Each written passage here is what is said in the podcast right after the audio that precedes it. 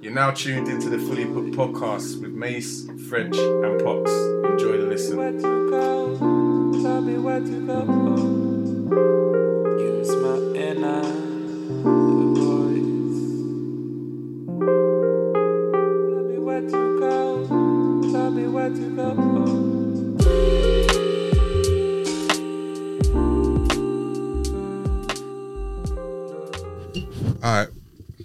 Last couple before the this chapter finishes.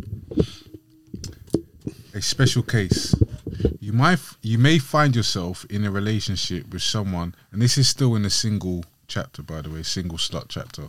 But these points have come up, so hence the question. You may find yourself in a relationship with someone whose life partnership is no longer very sexual, whether from the normal cooling of a passion of passion as relationships mature, or through illness or disability. Would you accept your partner being with someone else if inca- incapacitated? And the second question would be: Would you be a lover to someone who has an incapacitated part- partner? This is actually a, a scenario that's we've we've spoken about me and my missus actually, which is a bit bizarre. But um, she's actually she randomly says it in a joking way, but she says like if like what would you be like? Oh, what would you do if like all of a sudden I didn't have any legs? Like, do you know what I'm saying? All that kind of stuff. Would you leave me? Like all that kind of stuff.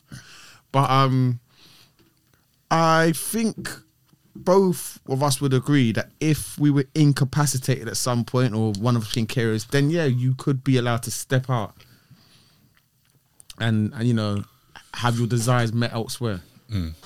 And would you be someone else's lover if their partner was incapacitated? I'd be someone else's lover if the partner was a woman.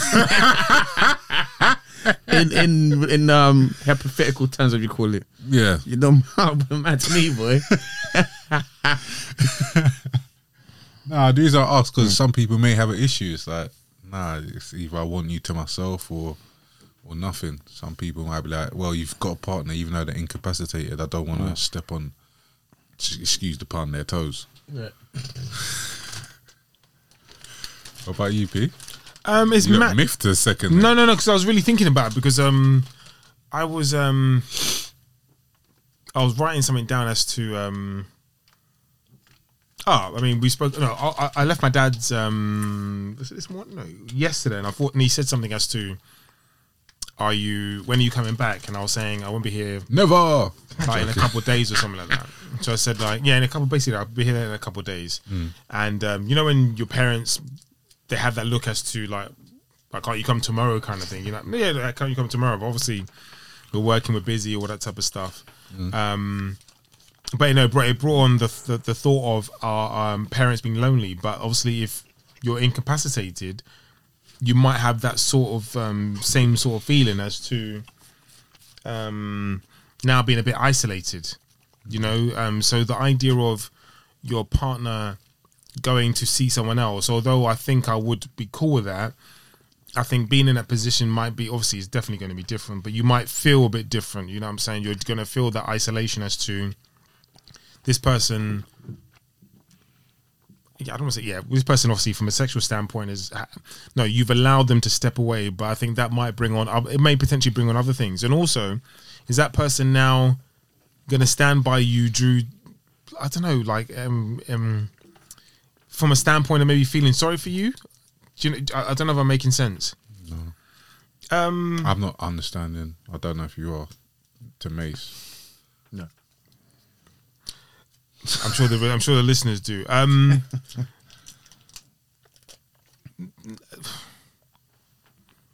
oh, you, you wouldn't feel a sense of isolation if if uh, you're you're seeing someone you're with someone you're incapacitated, and maybe yes you've allowed that person to go and see someone else.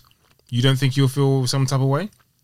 Or if I'm the incapacitated one. Yeah, you're not gonna feel. So you, I mean, you, if, if you're you've got a sense of dis, if you've got a sense of disability, you've got a disability. You're gonna feel completely different to the rest of the world. You're gonna there's gonna be a sense of isolation in some way, shape, or form. I guess what I'm saying is, if you've got a partner and you've allowed them, like with your blessing, you've allowed them to go see someone else.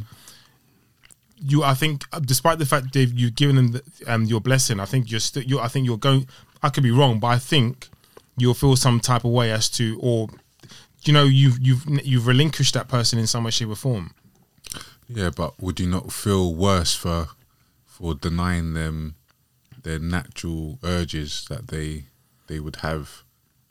If Oh, no. they- if you obviously you would have to both be in agreement to it. Um, I would I would like to think, but if you if you're incapacitated, you can't do nothing for them, and they have you know that they've got urges. You know because you've got the same urges or would have had the same urges.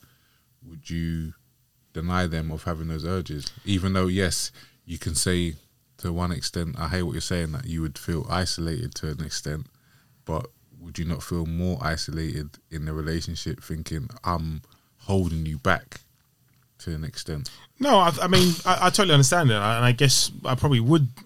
Yeah, I probably would give him my blessing to go and and see someone else or fulfill those urges. I just guess, or I guess, sorry, or I think that I don't know. Does it at some point compromise your relationship away from the desires? No, because it's separate. It'd be a separate part of the relationship. You'd have to. You'd have to be, be able to compartmentalize it and say this is a a desire that's being met that I can't fulfill, and I love my partner this much that because there's there's no way of me being able to fulfill it, then I give you my blessing to to step out. No concerns. It could be anything else or anything more. What are you gonna do? You're incapacitated. What are you gonna do, bro? It's either that or you say, "All right, cool, I'm done. Let's just finish." I think I prefer that. Really, I think. I, Incapacitate yourself. wow. huh? so who's who's who's actually caring for you and who's loving you? No, um, you're talking no in terms of finishing the relationship. Yeah. So once the relation's done, then you've got no one to look after. Who's Yeah, you gonna can look after? care. Like, I mean, that's we live in the United Kingdom. This, Exactly. some some of the some of the, some of the care that you're getting.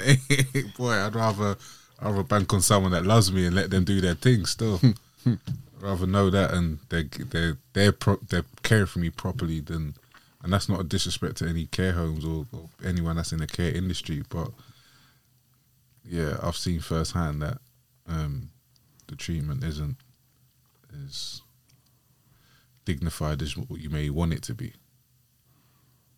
I don't know. versus someone that actually cares for you and loves you. I'd rather take that, and if they've got other, if they've got needs or they will have needs that I can't meet, then yeah, I, what, if if it if it becomes more more than that, then it's like again goes comes back to communication. Can't really do much anyway.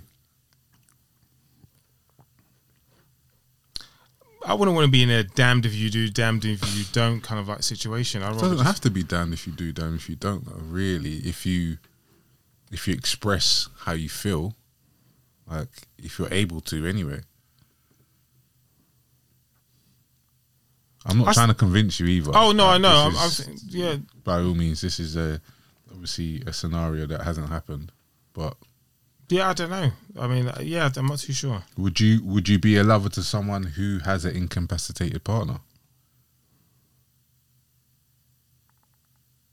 To someone who has a, cap- a cap- Yes, partner. they're stepping out for you, and you know they're, they're in a relationship. Their partner is incapacitated, but they want you to be their lover. It makes no difference. Why wouldn't I? I don't, yeah, d- yeah. It's just, it's just like seeing someone that you know. Yeah, mm. But no, but you're stand on one side. It's like you couldn't be the other person, then. So you'll do you'll you'll be the person that they your the partner steps with. But if you if the shoe was on the other foot, you yeah. Because I'm saying I think it. I'd be uncomfortable, as in as in I, I'm in a relationship with someone and I'm comfortable with them. Now I understand the need or they have desires. I've got no hmm. problem with that. But I just prefer actually like there's a there's an argument I'd want to end the relationship. okay. That's what I'm saying. Is an I can see an argument as to ending it. As in, yeah, I can see an argument or a reason why I'd want to end it for the betterment of that person. So that person goes on and, and, and is actually happy. Whereas if you're just talking about me just seeing someone who has an incapacitated partner, then I don't really like that's I don't I don't think that's a massive problem for me. Mm-hmm. If the partner was comfortable with it as well. Cool. Last part. Oh, last parts. Most group marriages and circles we've encountered are much more lightly held and flow easily with new partners who may someday, someday join the group at large over time and one step at a time. Dossie belonged to one such family when her daughter was a baby. There was no formal requirements, and everyone fit together and grew and grew together as they went along, with partnerships forming and separating and reforming on their timetables, and everyone responsible for the whole gang of children. This adaptive arrangement worked very well for quite a few years, not forever, but for a good old, for a good, happy, memorable long time. What do you think the effect on the children would be? In such a It might be. It, it might be positive in that. In that they- they'll be very open. The ch- well, I would expect them to be very open coming from a household like that. Um, but it could be confusing when they got in, when they get into like environments such as mainstream education where it's not it's really the norm. So it could confuse them slightly, and it could almost um,